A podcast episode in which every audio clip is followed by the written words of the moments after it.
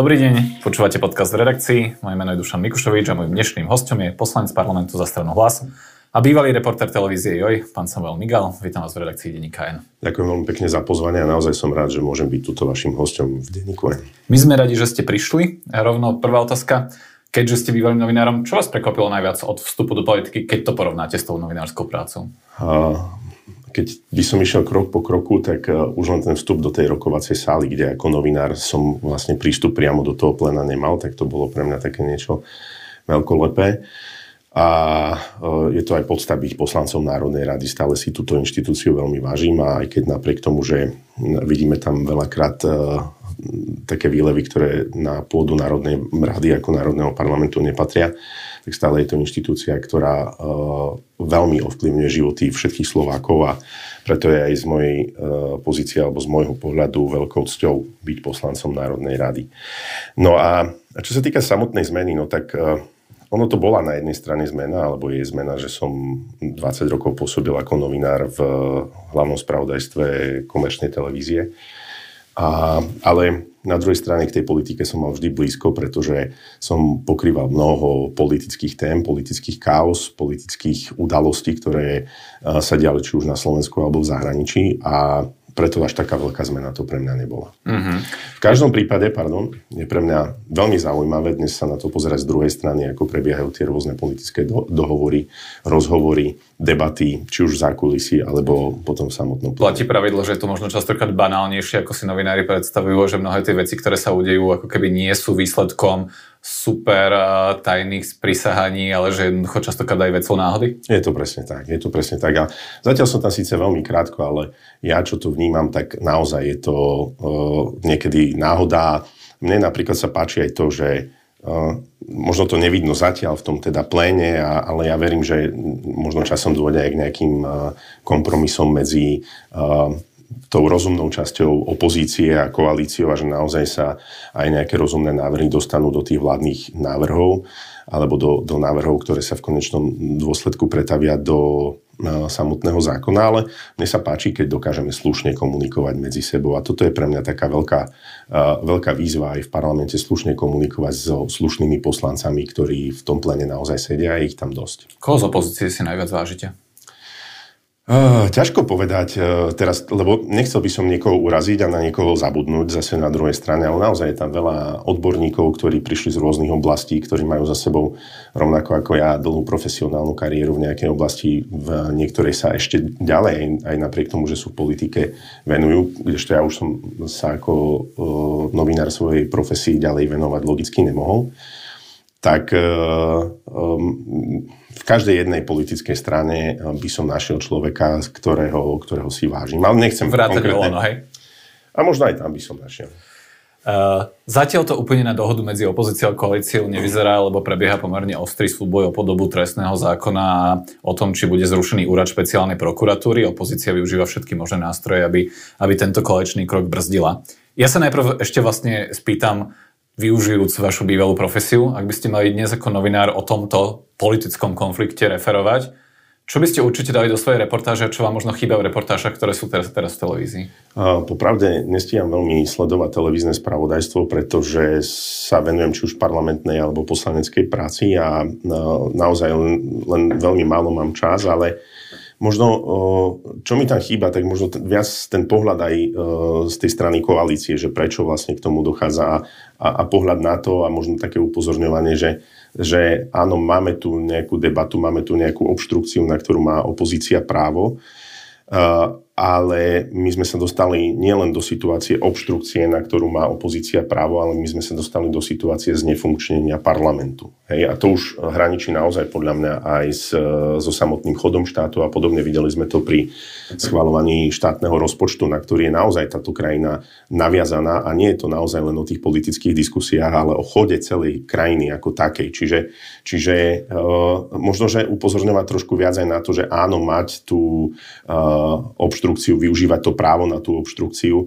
ale, ale do nejakej možno obmedzenej miery. Samozrejme, nechcem novinárom radiť, novinári vedia, že čo majú robiť, ako si majú robiť svoju Be, prácu, ale možno, možno ja by som akože viac sa venoval tomu, že prečo a že či je to naozaj opodstatnené a či to, či to uh, prinesie ten, ten efekt, od ktorý, ktorý od toho očakáva naozaj tá opozícia. Otázka je, či si tým koalícia nenabehla sama, keď sa rozhodla, že trestný zákon a úrad špeciálnej prokuratúry bude rušiť v skrátenom legislatívnom konaní, že či to nie je ten, tá príčina uh, tej opozičnej obštrukcie. Z tohto uh, celého skráteného legislatívneho konania uh, sa stala taká debata, ktorá uh, z toho skráteného legislatívneho konania urobila ako keby super dlhé legislatívne konanie. Že možno naozaj, keby to išlo v riadnom legislatívnom konaní, tak tá debata by nemusela byť taká, e, taká dlhá, ako je teraz, ale opäť. Nie, tuto, nie je, tuto nie je hra o skrátenom legislatívnom konaní. Tuto je naozaj hra a my to samozrejme vieme zo strany opozície, aby nedošlo k zrušeniu úradu špeciálnej prokuratúry a, alebo teda, aby sa to oddialilo čo najdlhšie, aby tento presah tejto témy bol do prezidentskej kampane. Čiže chápeme to ako taktiku hry, no a každé politické spektrum má nejakú svoju taktiku, má nejaké právo na nejaké obštrukcie.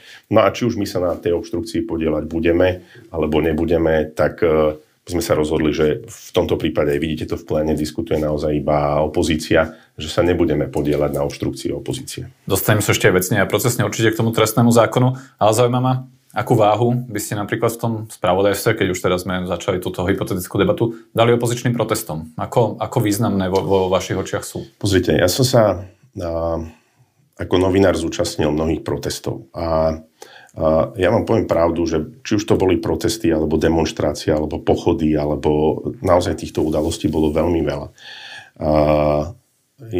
Ja rešpektujem a chápem tento inštitút vyspelej demokracie a som rád, že je, pretože ľudia môžu naozaj slobodne vyjadriť svoj názor a ja to rešpektujem, akceptujem, vnímam, ale vždy sa snažím nejakým spôsobom hľadať a pozerať aj za roh a vidieť za tým, že čo za tými protestami v skutočnosti je.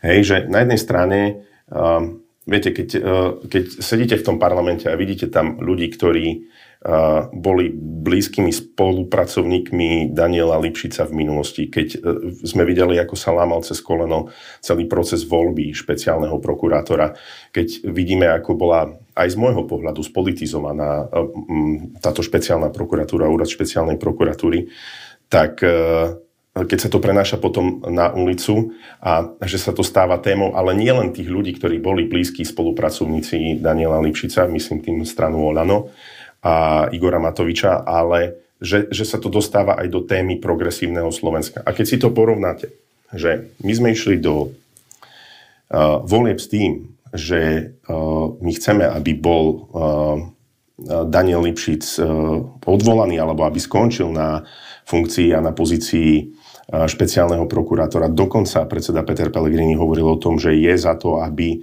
špeciálna prokuratúra ako taká inštitúcia skončila, pretože naplnila svoje historické poslanie.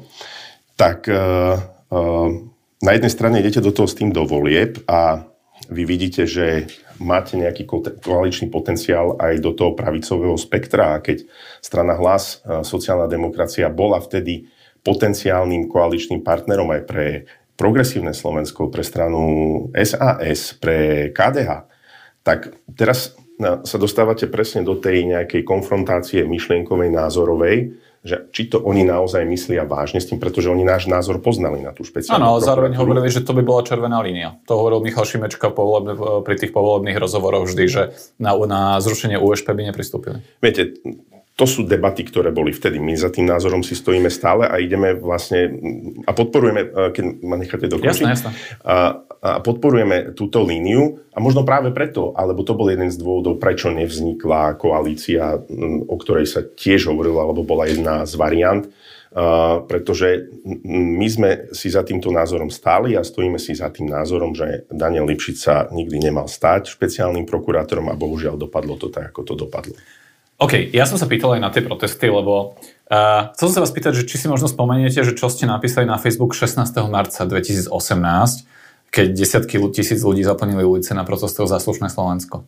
Mm, vy to máte asi lepšie prečítané. Určite, lebo ja som sa pripravoval na toto. Zimomriavkové zábery, ktoré ste uh-huh. napísali. Uh-huh. A to boli protesty, ktoré žiadali odvolanie Ficovej vlády vtedajšej, uh-huh. vypísanie predčasných volieb. Konkrétne oficiálna požiadavka tých protestov 16. Eh, marca 2018 bolo vytvorenie novej vlády na základe predčasných volieb. Uh, Nie je to trochu v rozpore so vašou súčasnou pozíciou? Nie, ja si nemyslím, pretože ono konec koncov sa to stalo. Nakoniec vláda Roberta Fica padla a nastúpil e, do pozície lídra e, predseda hlasu Peter Pellegrini. A ja som vtedy začal vnímať práve predsedu Pellegriniho ako politika, ktorý dokázal upokojiť to rozpoltené Slovensko, ktoré v tom čase bolo. A naozaj ja citlivo vnímam tieto veci, pretože ja som pracoval aj na kauze, aj na, na celom vyšetrovaní, eh, na, na, na pokrývaní týchto udalostí okolo vyšetrovania vraždy Jana a Martiny. A ja som to vnímal ako veľkú vec, že v podstate za, za vlády Petra Pellegriniho bola vyšetrená vražda Jana Kuciaka a Martiny Kušnírovej. Dostaneme sa k tomu aj detálnejšie, ale zostal by som pri tom trestnom zákone. Rozdielme si tú tému na proces a obsah. Vy ste teda mm, povedali o tom, že zo skráteného legislatívneho konania sa stalo vlastne, že veľmi dlhé legislatívne konanie. Uh, súhlasíte s tým, že USP zrušiť a trestné kodexy zmeniť v tomto ako keby konaní preto, aby sa zabránilo porušovanie ľudských práv, ako tým argumentuje väčšina koaličných politikov? Ono sa to všetko z, ako keby sfokusovalo iba na, na to porušovanie tých e, ľudských práv. Keď už sme sa bavili o tej mojej nedávnej pracovnej minulosti, Uh, tak ja vám poviem za seba osobne, ja som sa ešte v minulom volebnom období s tedajším ministrom spravodlivosti Karasom bavil napríklad o v podstate úradu špeciálnej prokuratúry. Mali sme e, celkom zaujímavú debatu, ktorú ja som nakoniec ani nejakým spôsobom nestihol spracovať, ale ja si na to dobre pamätám, že on už vtedy sám hovoril o tom, že v prípade, ak na Slovensku naozaj bude dobre fungovať prokuratúra ako taká, ako inštitúcia, tak my jednoducho takýto špecializovaný útvar, ako je úrad špeciálnej prokuratúry, nepotrebujeme. No a čo sa týka uh, um, tej, toho, toho samotného trestného zákona, uh, nie je to len porušovanie ľudských práv samozrejme je veľmi dôležité a je to veľmi podstatné, pretože stále sú ľudia, ktorí sú zadržaní vo väzbe, stále sú ľudia, ktorí sa trestajú podľa starých, e, starého trestného zákona alebo podľa zákona, ktorý je teda stále v platnosti. A sami dobre vieme, že nám to prináša a ukazuje prípady, kedy sú ľudia napríklad drakonicky trestaní za uh, drogovú trestnú činnosť. Teraz samozrejme nejdeme tú drogovú činnosť nejakým spôsobom popierať, ale jednoducho, keď máme prípad mastičkára z Hlohovca, ktorý pre uh, to, že vyrábal konopné maste, zrazu príde o celý svoj majetok, ktorý nenadobudol trestnou činnosťou, ale zrazu príde proste o strechu nad hlavou a urobím, urobíme z neho pomaly bezdomovce, tak to nie je v poriadku. A len, Pán poslanec, len, úprimne, že je motiváciou koalície uh, mastičkári a podobne, nie, podobne povedal, ľudia meniť trestný zákon, lebo ja som nevidel žiadnu tlačovku Roberta a, Fica o tom, že by sa venoval konopným väzbom. Áno, ja som videl tlačovku Roberta Fica, aspoň teda časť včera, kde opäť prišlo k nejakej, uh, nejakej závažnej informácii v tom, že, že mali tu byť uh, selektívne vyšetrované trestné činy. A pozrite, uh, uh, ja už som to aj v minulosti alebo pred časom povedal, ja som poslancom za stranu Hlas sociálna demokracia. Uh, ja so stranou Smer sociálna dis- demokracia historicky ja s nimi nemám nič spoločné.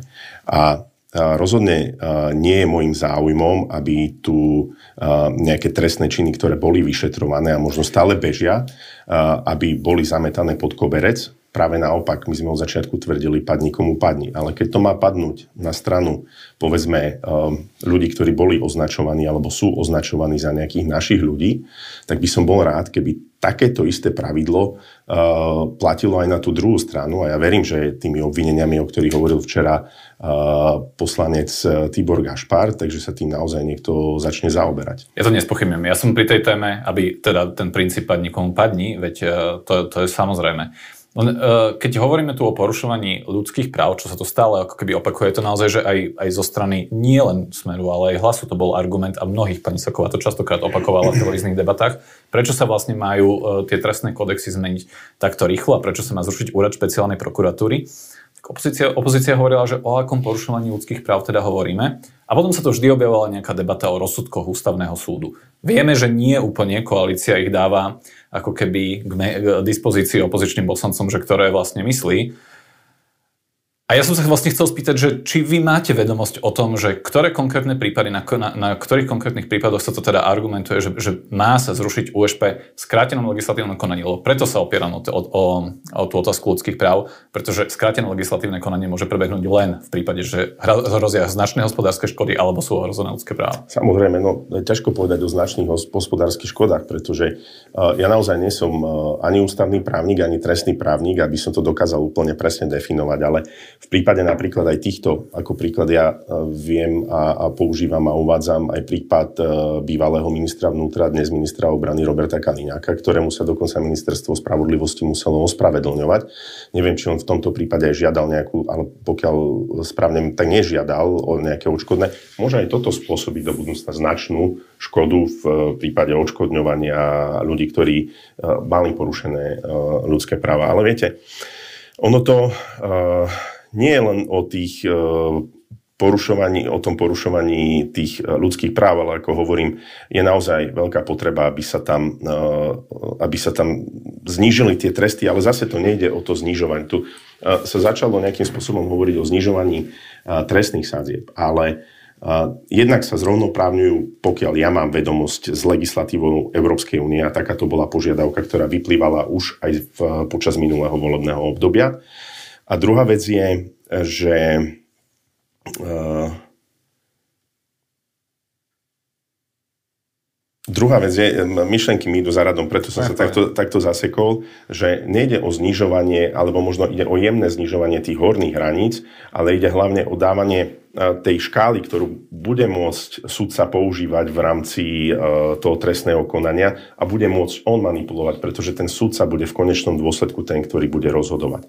Rovnako to je aj napríklad pri uh, Áno, no, rovnako, rovnako to je napríklad aj pri tých sadzbách, ktoré hovoria, že kedy má byť, že 35 tisíc e, škoda a, a teraz sa to dalo a teraz uh, aká škoda to musí byť. No, ale áno, tam nikde nie je napísané, že do tých 35 tisíc škod, uh, tej 35 tisícovej škody to nebude, to nebude nejaký problém, pretože na do tých 700 eur stále tam ostáva ten priestupok, ale tá sadzba do tých 35 tisíc dáva možnosť tomu sudcovi, aby to posúdil tak, aby niekto mohol jednoducho tú škodu zaplatiť, pretože to nie je taká vysoká výška škody. Ale až pri škode od 35 tisíc eur je tá škoda naozaj vysoká, kedy sa tam môžu použiť aj naozaj pri opakovaných tieto rôzne aj vyššie tresty. A potom sa môžu odborníci a právnici a, a odborná verejnosť naozaj baviť o tom, že že uh, aké tresty alebo na akej hranici, aká hranica je naozaj prípustná preto, aby sa dokázal ten páchateľ napraviť. To, čo vám opozícia aj niektorí predstavitelia policie, možno, že aj bývali vyčítajú, že v prípade zjemnenia tých sadzieb, tak ako to smeruje, tak bude napríklad uh, aj pri škode do 35 tisíc eur možné ukladať podmienku, tak sa znižia tie tresty a že tie tresty nebudú plniť ten odstrašujúci účinok, čo je jeden, jeden akože, z dôvodov. Ale Dokonca to... hovoria niektorí ľudia, že jednoducho to bude mať na, za dôsledok zvýšenie kriminality komunity. A teda napríklad opoziční poslanci hovoria, že v dôsledku toho, a teraz oni to vzťahujú na koaličných politikov, že sa chcú zjemniť tresty pre oligarchov, podnikateľov, politikov, funkcionárov spojených s bývalou vládnou koalíciou. V konečnom dôsledku sa zjemnia tresty aj pri inej trestnej činnosti tak, že to bude motivovať ľudí páchať kriminalitu. Z toho nemáte obavy? Nie, nemám z toho obavy a to zase, pretože zase tu vidíme, alebo zase tá opozícia sa snaží navodiť ten názor, že ten, ten pohľad alebo, alebo celá tá táto problematika je čierno-biela. Nie je. Pretože opäť tu vstupuje, každý jeden prípad je individuálny. A viete, pokiaľ máte raz škodu, máte, vy, vymyslím si nejaký prípad, ktorý bude do 35 tisíc, a teraz niekto sa z toho vyplatí a dostane podmienku a spraví zase do 35 tisíc, tak už je to opakovaný trestný čin. Už tam do toho vstupuje recidíva. Už tam zase potom tento trestný zákon uh, umožňuje dávať potom ďalšie tresty, ktoré, za ktoré budú títo páchatelia trestaní. Čiže my sa uh, nepozerajme na to, že teraz uh, to nebude mať odstrašujúci účinok. Viete, musím sa možno na to pozrieť aj skrz takej optiky, že jeden väzeň na Slovensku stojí ročne štát 21 tisíc eur. Preto napríklad táto novela trestného zákona dáva oveľa širšiu možnosť na využívanie alternatívnych trestov, či už nejakej povinnej práce, alebo monitorovacieho náramku, alebo podobne. Takže, takže toto, je, toto je taká vec, ktorá je dôležitá a aj tá náprava, že pokiaľ niekto jednoducho urobí nejaký trest do tejto výšky a ja neviem teraz si spomenúť na nejaký možno konkrétny prípad, ktorý by to mohlo pokrývať, A stále zase opakujem, na konci tohto reťazca je súdca. Je nezávislý súd, je tam prvý stupeň, druhý stupeň, odvolacia a tak ďalej. A ten má tú právomoc, ktorý rozhodne o tom treste, aký bude. E, rozumiem, ale budú ho obmedzovať sadzby. Ja použijem príklad, ktorý použil, použil bývalý riaditeľ NAKA Lubomír Daňko, teda policajt, ktorý bol v zbore 25 rokov. Ak dnes niekto ukradne auto v hodnote 35 tisíc eur, hrozí mu trest 3 až 10 rokov, ponovom to bude 0 až 2 roky. To znamená, že si to vybaví podmienkou a takíto páchatelia nepôjdu do basy. On v dôsledku toho hovorí, že ak prejde takýto návrh zákona, tak je ohrozená bezpečnosť štátu a štátu občanov krajiny, trestný zákon bude jednoducho výhodný pre páchateľov a bude to tak, že sa vlastne oplatí páchať trestnú činnosť. Ja tomu rozumiem, že pán Daňko používa takúto argumentáciu a opäť je to to, že sa to tu akým, nejakým spôsobom demagogicky zneužíva. Absolútne rozumiem jeho argumentácia, jeho, jeho rozpoloženiu a postaveniu. Ale naozaj, zase hovorím, pokiaľ by bol tu prípad, keď niekto ukradne auto a teraz mu hrozí tento drakonický trest, tak z nášho pohľadu je jednoduchšie, že sa to... A zase, keď to bude recidivista, alebo je to členom nejakej organizovanej skupiny alebo podobne. Už sa to na ňo nevzťahuje. Viete, toto je, toto je príklad, ktorý sa zámerne použije na to, aby sa spochybňovala tá novela trestného zákona, ale takto to nie je. Nemôžeme sa na to pozerať len týmto po- pohľadom, pretože každý ten prípad má široké spektrum e, okolností, ktoré sa stanú a e, pokiaľ dôjde k e, nejakej opakovanej a tak ďalej, v prípade, že áno, naozaj nejaký vagabund ukradne auto, prizna si, bude tam uplatňovať nejakú účinnú ľútosť a podobne, vyplatí sa z toho, áno, dostane podmienku, ale v prípade, že to zopakuje druhýkrát alebo sa dá do partie s nejakými ľuďmi, ktorí budú pokračovať v takejto činnosti, tak určite sa na ňo nevzťahuje takéto obmedzenie alebo takýto už to prechádza do, tej, do, do, do toho ďalšieho. Rozumiem, to je príklad, ktorý vy hovoríte, že spochybňuje uh, ten no, nový trestný zákon. Niekto môže hovoriť, že upozorňuje na nezamýšľané dôsledky, ktoré majú. Veď, uh, Pozrite, samozrejme, že... Uh, pardon, ak vám do toho skočím. Samozrejme, uh, my netvrdíme, že tento zákon je dokonalý.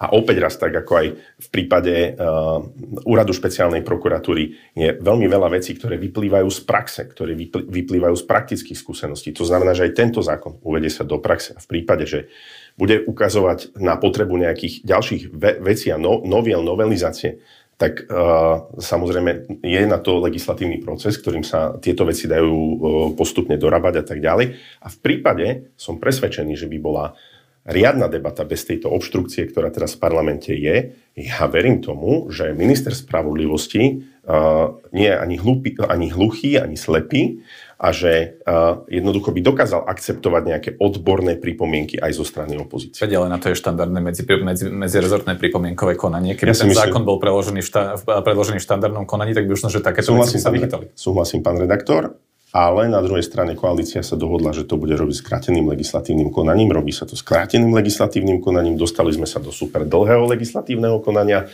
Takže bohužiaľ narážame tu na takýto problém. A za seba viete, čo vám môžem povedať osobne, že som presvedčený o tom, keby tam v tom parlamente nebol ten kud hamby, ktorý tam sedí, tak si myslím, že aj tá debata medzi koalíciou a opozíciou by vyzerala úplne inak. Kud, aj, kud hamby je hnutie Uh, kud hamby je hnutie áno.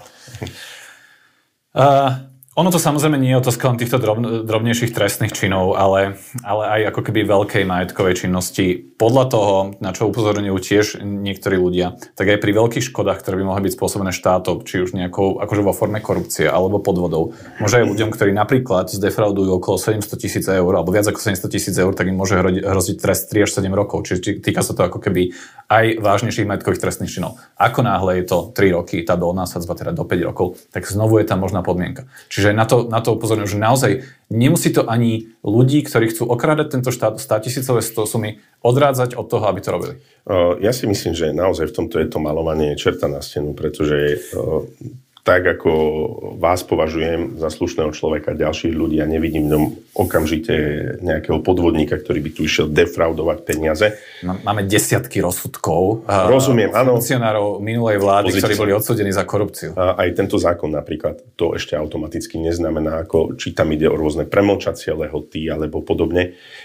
To neznamená, že to bude automaticky aplikované. Stále opäť zase opakujem Stále je na konci reťazca sudca. Stále ja považujem naše súdnictvo za dobre nastavené, respektíve samozrejme všetko sa dá meniť, ale dôverujeme, dohodneme sa na tom, že dôverujeme asi našim súdom. A keď na konci dňa proste ten sudca povie alebo rozhodne, tak on jednoducho tú podmienku uložiť nemusí, ale aj môže samozrejme, ale aj nemusí. Pretože je to na tých okolnostiach, ktoré prispievajú k spáchaniu toho, ktorého trestného činu. Uvažujete za štandardné, že spoluautorom trestných kodexov boli advokát David Lindner, teda obžalovaný v kauze Výchrica, štátny tajomník pán Gašpar, ktorého otec čeli obžaloba v kauze, v kauze očistec. Nie je tam konflikt záujmov pred uh, Pozrite, ja som nebol pri príprave tohto trestného, trestného zákona a keď e, si náš koaličný partner e, vybral týchto odborníkov, tak to pripravil s týmito odborníkmi a bolo to na koaličnej dohode a ja to nejakým spôsobom spochybňovať nebudem.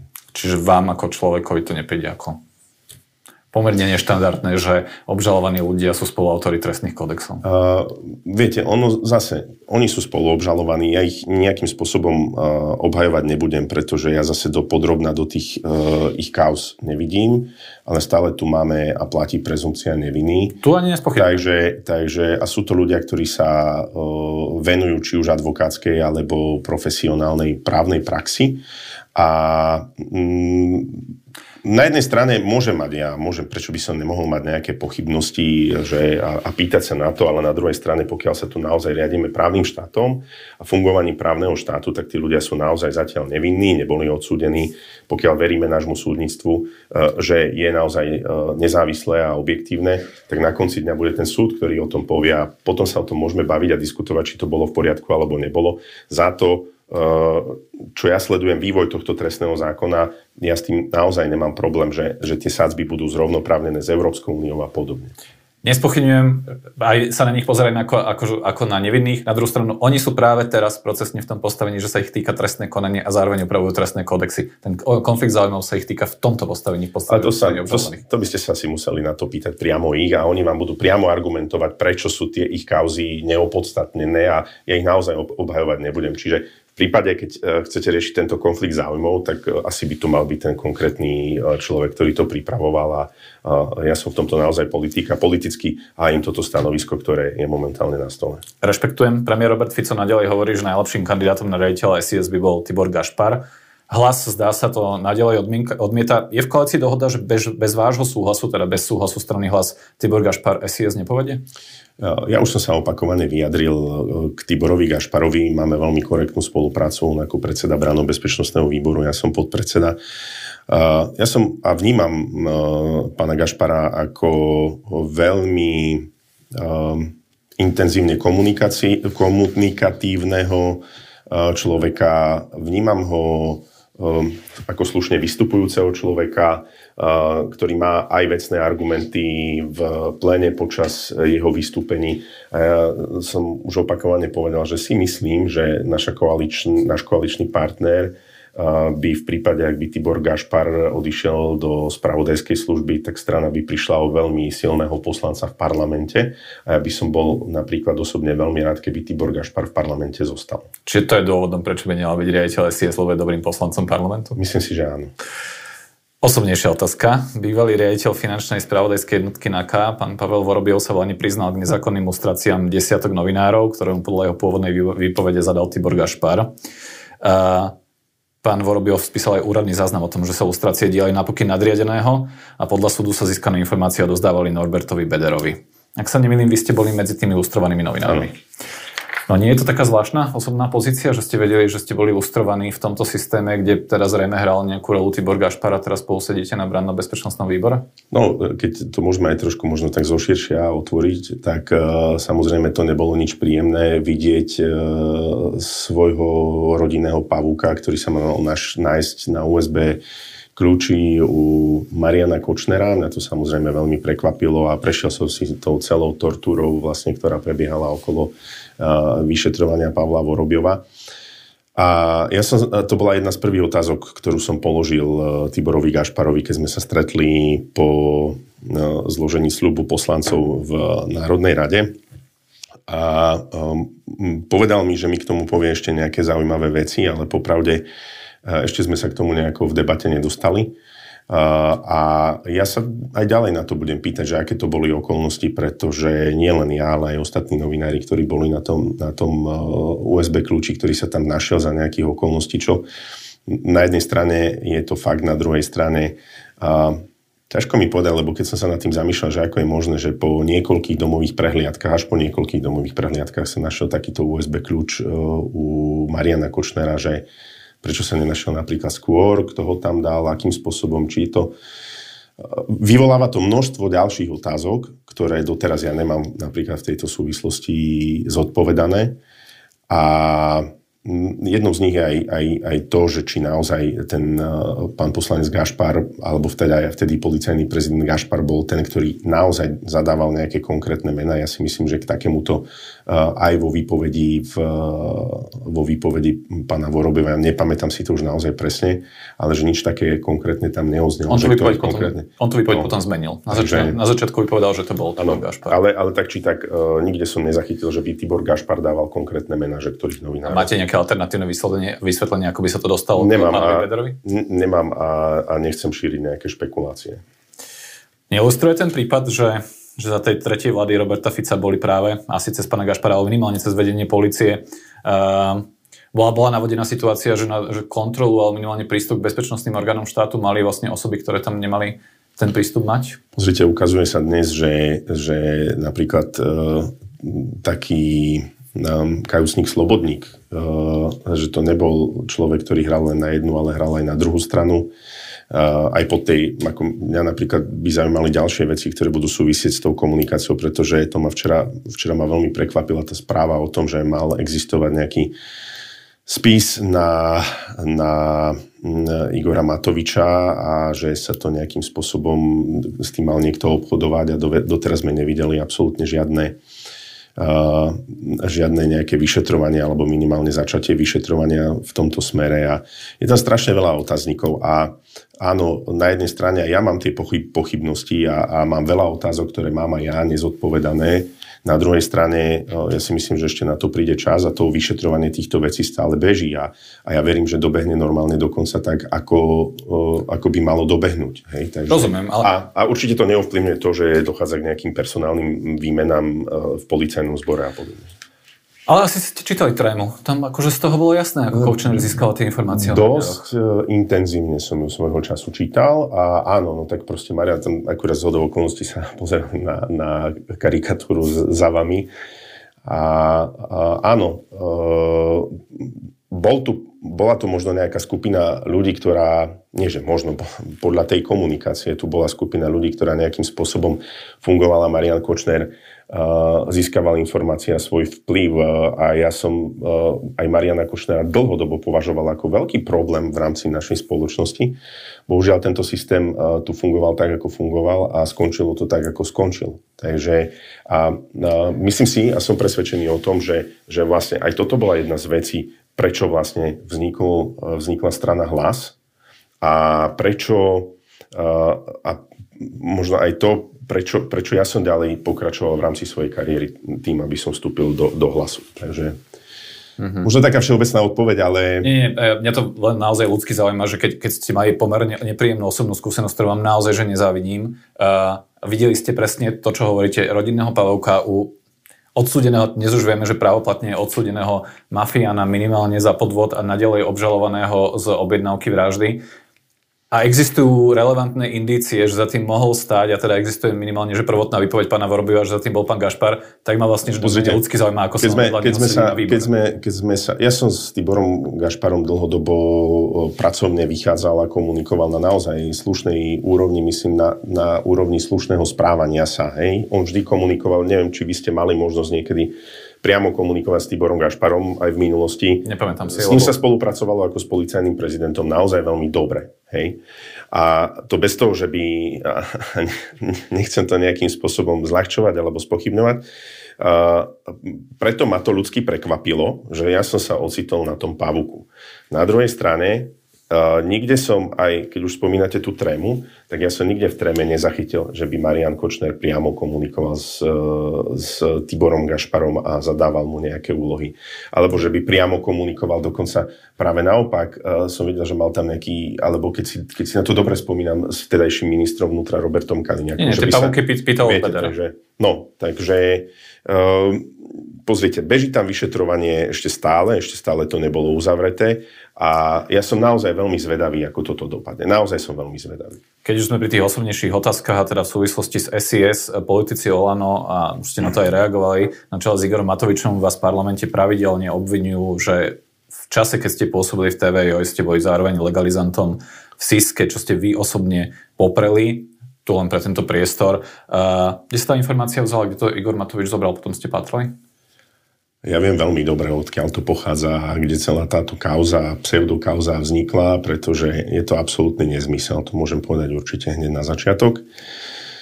Uh, je, neviem, asi máme na to priestor tým, že sme v podcaste, tak to možno, môžem aj, My to máme. aj, aj zo širšia možno trošku prejsť, pretože uh, ja to neberiem osobne, uh, beriem to pragmaticky. Uh, Igor Matovič sa do mňa pustil v súvislosti uh, s tým, že som sa otvorene vyjadril k tomu, že uh, že uh, súhlasím a, a, a aj sám som za to, aby, bola zrušen, aby bol zrušený úrad špeciálnej prokuratúry aby Daniel Lipšic nebol špeciálnym prokurátorom, pretože som presvedčený o tom, že sa špeciálnym prokurátorom nikdy nemal stať a tak ako som presvedčený o tom, že sa nikdy nemal stať ministrom vnútra Roman Mikulec. Tento názor som verejne povedal, ale okrem toho som v predvolebnej kampanii spravil aj také video, ktoré hovorilo o kaštieli v Turčianskej šťavničske a o informáciách o tom, že ľudia na mieste tejto turčianskej šťavničky tam v tejto dedine na Turcii sa pýtajú, že, že či je to naozaj pravda, že Igor Matovič a jeho manželka sú skrytými vlastníkmi alebo majiteľmi v pozadí kaštieľa, ktorý sa tam rekonštruuje. Nechcem ísť do detailov. Ja sa možno ešte na to video, video spýtam, ale, ale rozumiem, môžeme, že tam bol nejak, nejaký typ, má to, typ osobného sporu. Má to, má to nejaký súvis. Mne veľmi čo vadí, že máme v politike x rokov človeka, ktorý používa pejoratívne výrazy typu mafia, naši ľudia, mafiani a tak ďalej a ďaleko, ďaleko horšie. To, to teda ďaleko horšie používa. A, a Prvé, čo urobil, keď vstupoval do politiky, tak prepísal celý svoj majetok na svoju manželku. A bohužiaľ zo svojej manželky spravil bieleho konia. V tomto prípade preto ja jeho manželku, eh, aj keď ja si naozaj ženy vážim, tak v tomto prípade ja ju eh, nepovažujem ako za súkromnú osobu, ale ja z môjho pohľadu ju považujem za osobu verejnú, pretože pokiaľ je to tak, ako sa Igor Matovič eh, veľakrát vyjadril, že spravuje jeho financie a spravuje jeho majetky a majetky ich rodiny a on sa tvári, že nič nemá. Že je to politik, ktorý sa tu oháňa zrušením alebo teda zavedením trestnoprávnej zodpovednosti politikov, tak pri najmenšom už len tento postup jeho mi príde principiálne neuveriteľne farizejský. Rozumiem a ja by som ešte k tomu pridal, že, že to, prečo to urobil trikrát, vysvetloval v dejinách inak. Ale... Áno, ale aby sme sa vrátili k tomuto, mm. tak, tak ja som chcel len takéto možno malé antre. Uh, beriem to ako snahu Igora Matoviča o pomstu prostredníctvom uh, mojej manželky, pretože uh, ja už som to, sa k tomu vyjadril a vôbec nemám prečo to nejakým spôsobom tajiť alebo skrývať. Konec koncov ja som sa o tomto ešte v minulosti, krátko potom, ako sa to stalo, bavil s vašou kolegyňou Monikou Todovou, pretože sa ma na to pýtala. A ja som to otvorene povedal a to, čo som povedal jej vtedy, tak to platí aj teraz, že uh, moja manželka uh, dostala ponuku zo strany Slovenskej informačnej služby od vtedajšieho riaditeľa uh, pána Čolinského, pretože je to človek, s ktorým ja sa osobne poznám, pretože jeho mama ma učila slovenčinu na strednej škole a historicky pochádzame z jedného kraja, z jedného miesta. Slovensko je naozaj veľmi malé a tým, že sme intenzívnejšie v tom čase komunikovali, pretože bol riaditeľom tajnej služby, tak to vyplývalo z tej aktuálnej a momentálnej situácie, ktorá bola a jedna z otázok, ktorá bola, takže či, že záňa proste hovorcu alebo hovorkyňu a že mhm. či o niekom neviem. Moja manželka má vyštudovanú masmediálnu komunikáciu a marketing a v minulosti pôsobila ako hovorkyňa vo viacerých aj štátnych podnikoch. No a no, preto ja som jednoducho mu povedal, že moja manželka je profesionálna hovorkyňa a že teda je po materskej dovolenke a že e, nechcem hovoriť za ňu, nech oni sa porozprávajú samozrejme a tak ďalej. Moja manželka bola na pohovore, z ktorého odchádzala s dotazníkom na bezpečnostnú previerku. Potom ale, hovorím to tak skrátené, skrátené a možno aj dlho, ale došlo k tomu, že doma sme to rozobrali na drobné a vo mne sa ozvala jednak tá moja novinárska profesia a zároveň v kontexte s tým historickým alebo s tou históriou samotnej Slovenskej informačnej služby. Jednoducho to poviem, že povedal som, že z tej služby nikdy nič dobré nevyšlo.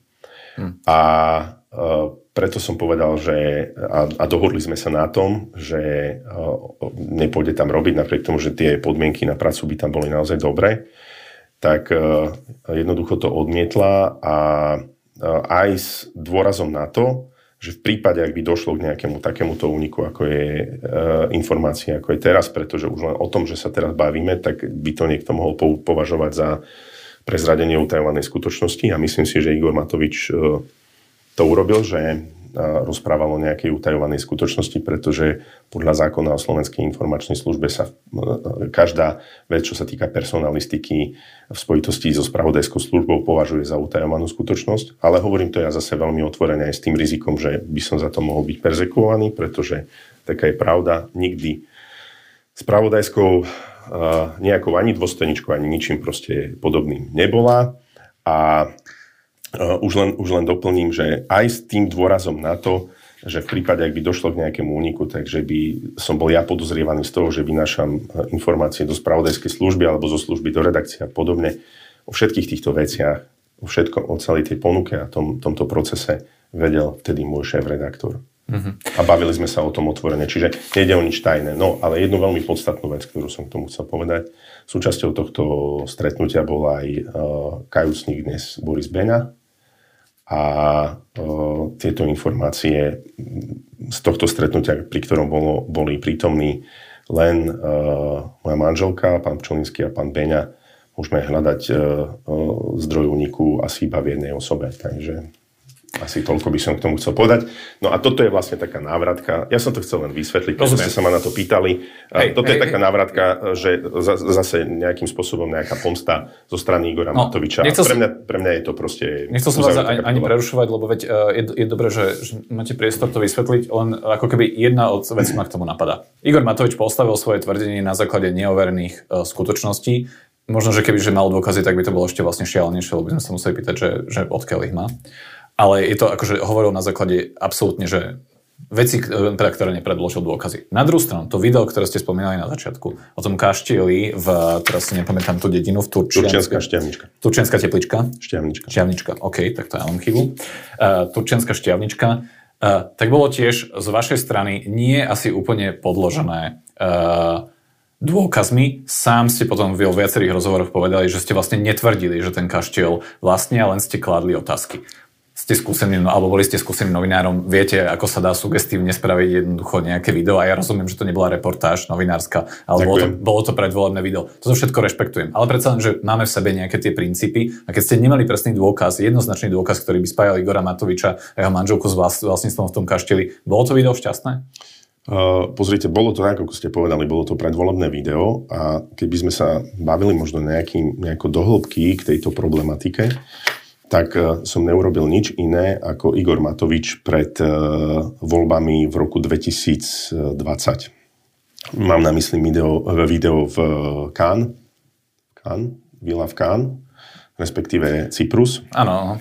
Kde po jeho videách akože nedošlo vlastne k ničomu a nič sa nepreukázalo z tých jeho tvrdení. Ale nechcel, áno, môžete, áno, ma, môžete ma rovno... A Igor, Igor Matovič rozprával ešte väčšie nezmysly, to ja vám uh, akože áno, prisadím, že, áno, že, že ale, jeho pýtanie sa na základe, ale, ale, že či má Fico ale, účty na Belize, len je Igor Matovič ten benchmark. Áno, áno, to, viete, to som, ale pozrite, ono zase, tie informácie, aj vy keď dostanete nejaký typ, idete ho overiť niekde na miesto, snažíte sa objektívne zistiť tieto informácie a pracujete s otvorenými zdrojmi. A vaše otvorené zdroje sú obmedzené, pretože tiež nemáte prístup do všetkých, mm. do všetkých registrov, možností zdrojov, aké majú štátne vyšetrovacie orgány. A jedným z motivov tohto môjho predvolebného videa po tých informácií, ktoré, ktoré som dostal, a aj ktoré som dostal následne potom, uh, po zverejnení tohto videa, tak um, minimálne stoja za to, aby orgány činné v trestnom konaní tieto informácie preverili. Takže ja tu nechcem, nechcem nikoho k ničomu nabadať a bože chráň uh, tu kresliť nejaké pexesa a hovoriť o tom, to, to, čo robil ten Igor Matovič v minulosti, ale pozrite, pokiaľ sú na mieste nejaké otázky, ktoré vyvolávajú vyvoláva práve spojitosť s týmto človekom a, a s ďalšími možno nejakými osobami, schovávajúc sa za sukňu svojej manželky, tak e, e, ja e, si myslím, že by to naozaj stalo za to, keby to naozaj niekto overil. A mňa už mňa zaujíma, ten, mňa zaujíma potom ten výsledok. Ako to, ako, Rozumiem, len ten, ten postup, že ako náhle mám informáciu, dostanem, no povedzme, že anoním, idem to overiť, nemám prístup ku všetkým zdrojom, nepodarí sa mi to overiť, no tak vtedy sa zháčim a nezverejním to. No.